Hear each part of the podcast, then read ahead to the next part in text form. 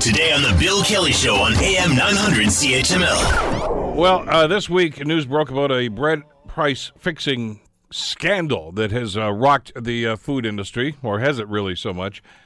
Uh, and this, of course, is uh, a story that we actually floated a couple of months ago. The speculation was rampant that uh, grocery stores uh, right around the area here and right across the country were fixing the price of bread.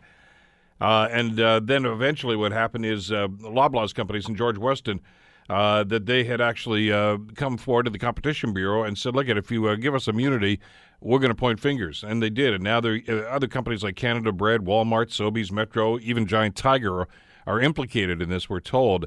So we've paid a lot more, or so we're told. Now, industry experts are saying, yeah, well, you know what, price fixing, if that's what you want to call it, probably happens a lot more than we even realize.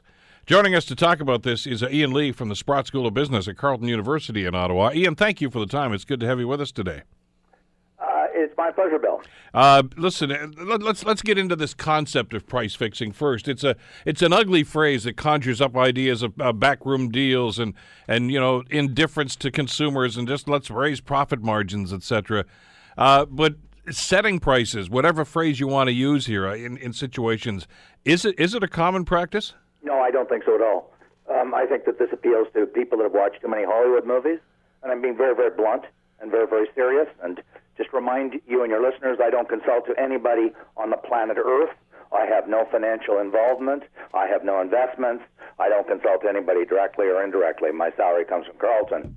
Uh, I did work in banking for ten years in the seventies and eighties where I dealt with lots and lots and lots of corporations. And it's it's one of those things. It's an enduring image and myth that comes in Hollywood movies of uh, you know businesses conspiring to to uh, uh, take uh, you know the public to the cleaners. And I'm not I'm not naive. Of course, there's bad people in this world. There's people that commit murders. That doesn't mean all people are murderers, and and so on and so forth. I do believe that if you go back in time in the eighteen hundreds, the robber barons, um, when laws were vastly more lax. And uh, the technologies of investigation were very primitive, that there was a lot more uh, wrongdoing and uh, kickbacks and bribery and, and uh, price fixing in that period. In, in our lifetime, our world that we live in today, twenty-first century, where the media is pervasive, where there is social media capturing and watching and analyzing everybody doing everything. The way I like to put it, checkers checking, checkers checking, checkers. Academics checking every move and twitch of a corporation, N G Os, nonprofits analyzing them, government agencies, parliamentarians, uh, the media, and so forth. I think it's practically impossible. That's just on that side of the equation. On the other side of the equation that I'm even more familiar with, the complexity of business.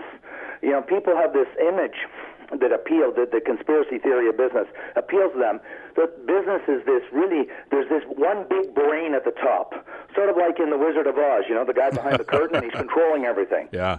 It doesn't exist. So sorry for people. The business world is vastly more complex than that. I worked in a bank. Each bank has forty, fifty thousand employees, and the idea that one person can sit there and, and fix the price of all the mortgage interest rates is just so preposterously ludicrous and idiotic. It shows an incredible ignorance in, about the lack of understanding of how big businesses work.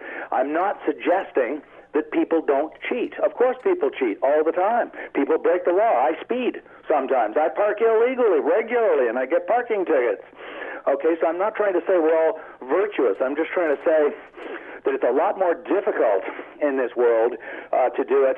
Uh, a big corporation. I, paradoxically, and no offense to small businesses listening, I think it's a lot easier for a small business to get away with wrongdoing because they fly underneath the radar screen. If you're a company with five employees, you just simply don't get the same scrutiny as you do if you're Loblaws or if you're uh, Shell Oil or Exxon or the Bank of Montreal. So, and I'm not saying all small businesses are corrupt. I'm not saying that. I'm just saying it, to the extent that there's wrongdoing, I think it's easier for a small business than it is for a big business to do it. Now, let's just turn to the Loblaws bill for a moment because yeah, there's something sure. that nobody has picked up on. Loblaws, as, uh, they turned themselves in. Uh, full kudos. Some of their employees were trying to apparently fix the prices. So Loblaws turned them in to the to the authorities, to the competition authorities, Bureau in Ottawa. Uh, first and foremost, that suggests it wasn't being organized at the top. That doesn't excuse it, but it sounds like it was something going on in a particular product line of the company down in the mid-level. Um, that's still illegal, by the way, but it suggests that it wasn't being done at the, at the, at the top level, at the C E O level, at the corporate level. The second point is, they said everybody was doing it in the industry, and yet every other company has come out so far, at least the big ones, and I'm talking Metro, yep, and, and, and these other companies have said, absolutely not, we didn't do it at all. So my question, conspiracy to fix prices requires that you negotiate with your competitors. But the competitors are flat out denying that they cooperated, that they worked with Loblaws to fix prices. In fact, they're cooperating, providing all their files to the Competition Bureau. That doesn't sound like somebody who was engaged in cheating to fix prices. So how can you have price fixing if you weren't fixing the price with any of your competitors? It's just a rather, you know, it's a very interesting question. How can you conspire to fix prices if you weren't conspiring with any of your competitors? Just a question. Want to hear more? Download the podcast on iTunes or Google Play and listen to The Bill Kelly Show weekdays from nine to noon on A M nine hundred C H M L.